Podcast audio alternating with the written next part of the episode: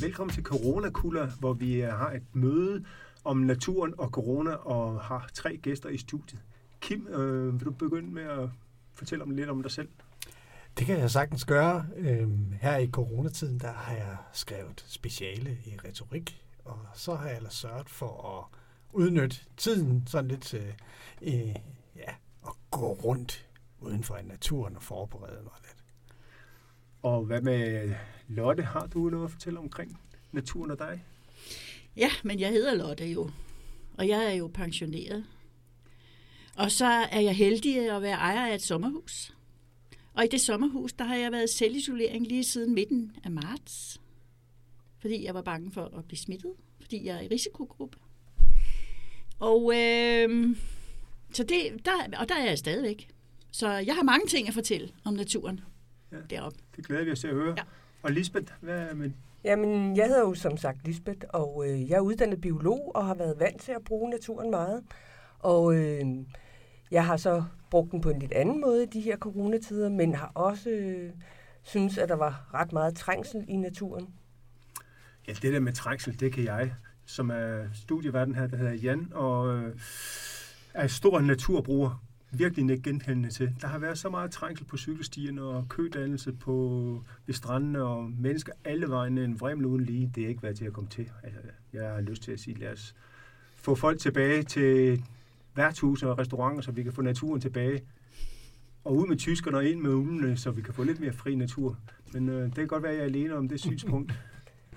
Kip, kunne du fortælle lidt om, hvad, hvad du ellers sådan har haft af erfaring med, med naturen og corona? Det kan jeg sagtens gøre. Øh, nu er det jo sådan, at bibliotekerne, de blev jo lukket ned. Og øh, der er ingen tvivl om, at hvis jeg skulle have siddet og, og skrevet speciale og læst i en ikke-corona-verden, så havde det nok været på bibliotekerne, jeg opholdt mig rigtig meget. Og eftersom jeg ikke kunne det, jamen, så blev det et naturligt benspænd, kan man sige. Så jeg brugte rigtig mange formiddage på at gå rundt og cykle ude i naturen. Mere end jeg måske havde, havde gjort ellers. Så naturen har ligesom været en slags studierum for dig? Det har det i allerhøjeste grad, men, men også et, et, et rum, hvor jeg kunne sige, nu tænker jeg på alt muligt andet end, end studierne. Simpelthen også taget ud og ikke tage bøgerne med, ikke tage noget som helst elektronisk med, og så bare slappe af og være der. Forskerne er også nået frem til, at naturen er faktisk den bedste medicin imod både stress og ja, hvad der ellers er dårligdom, så ja er naturen bare den bedste medicin. Det tror jeg gerne, og ikke så mange bivirkninger heller. Altså. Men det gør jo også, der er endnu mere trængsel. Vi, vi skulle måske foreslå, at øh, vi i forbindelse med genforeningen af, af, af det stykke Danmark, som tidligere var Tyskland, at vi fik lidt mere Tyskland tilbage, øh, så vi havde lidt mere natur at godt med, fordi der er også ja. virkelig trængsel med tyskerne, de rykker ind. Udvide den grønne motorvej, simpelthen. ja, godt nok. Yes.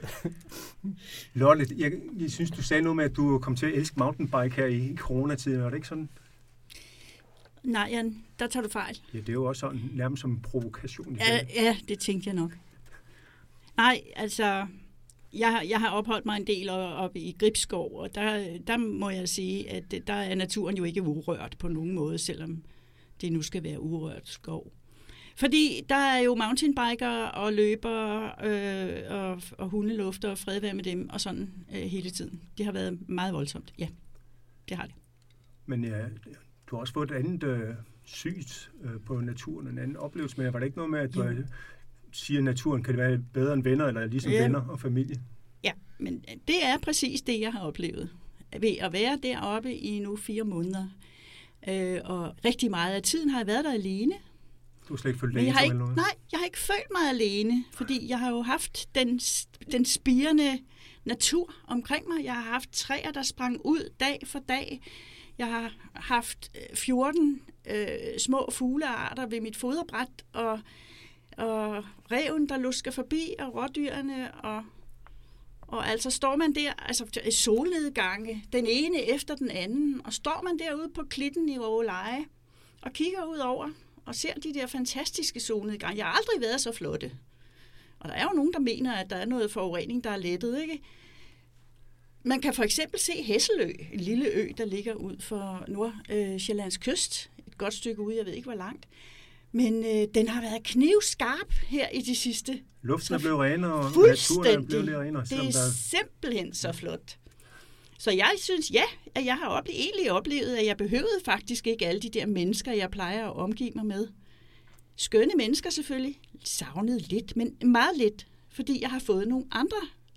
Du har omfavnet et træ og købt om- nogle... Det kan du tro. Kyst din frø og omfavn de tre. Ja, det har jeg. Så jeg har fået nye venner. Det er godt at høre. Ja. Lisbeth, hvad, hvad kan du fortælle om naturen og dig? Jamen, jeg har jo som sagt øh, brugt naturen meget, øh, så det nye for mig har været, at jeg var, har jo været sådan en af dem her, der har arbejdet hjemme.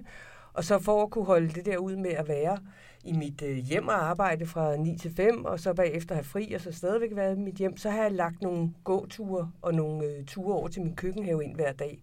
Sådan typisk fra klokken 1-2 stykker, øh, og så en time eller to. Og så har jeg så arbejdet sent om aftenen i stedet for. Så øh, det har været en, en, en, øh, en, en god oplevelse, synes jeg, at man ikke øh, skulle sidde der på kontoret hele tiden. Men så har jeg også øh, sådan i stor grad øh, mødtes med mine venner med at gå ture, og det har vi sådan set altid gjort, men, øh, men nu er det meget længere ture. Vi har lavet en masse temaer omkring det, sådan for at øh, sådan udvikle det, så det har været sådan noget med at gå fra Esrumsø til Kattegat, eller fra Aresøen til, til Sville, eller gå simpelthen fra Helsingør til Hundested. Og så er der kommet sådan noget logistik ind i det, fordi øh, hvis man skal, øh, hvis man skal gå sådan nogle lange ture, så er man nødt til at gøre det over flere dage. Og så, øh, så vi har typisk to biler, og så kører vi dem hen det ene sted, og så sætter vi den, og så kører vi over der, hvor vi starter, og så kommer vi tilbage, og så kører vi til, til, tilbage igen. Så det er en ny ting. Inspireret Og- af coronatiden. Inspireret af corona, fordi øh, at vi ikke bare vil gå de samme ture igen og igen, så nu opfinder vi koncepter, konceptture. Det lyder godt. øh, hvad får du ellers sådan ud af, af naturen i, i, i dagligdagen og i forhold til i coronatiden? Jeg har helt sikkert fået noget ud af nogle oplevelser ud af det, den tid, som jeg ikke havde ventet at få nogensinde. Øh, der var en, en mandag morgen, øh, hvor der ikke var så meget trængsel på, på stierne inde ved Kolding. Der kunne jeg jo bare cykle derud af og cykle ud af byen, ud til nogle små søer, hvor jeg var så heldig at, at stå og vente øh, på ingenting og opdagede så noget i, i luften, der cirkulerede hen over mig og kastede skygger ned i græsset. Og så kunne jeg godt se, at det var sådan nogle... Nu, nu, nu kan det godt være, at, at biologen kommer ind, men jeg, jeg er sikker på, at det kunne have været en fiskeørn. Der er sådan lys under bunden, eller hvid under bunden, eller noget, der var kæmpestor vingefang. Altså, det var da en kæmpestor oplevelse.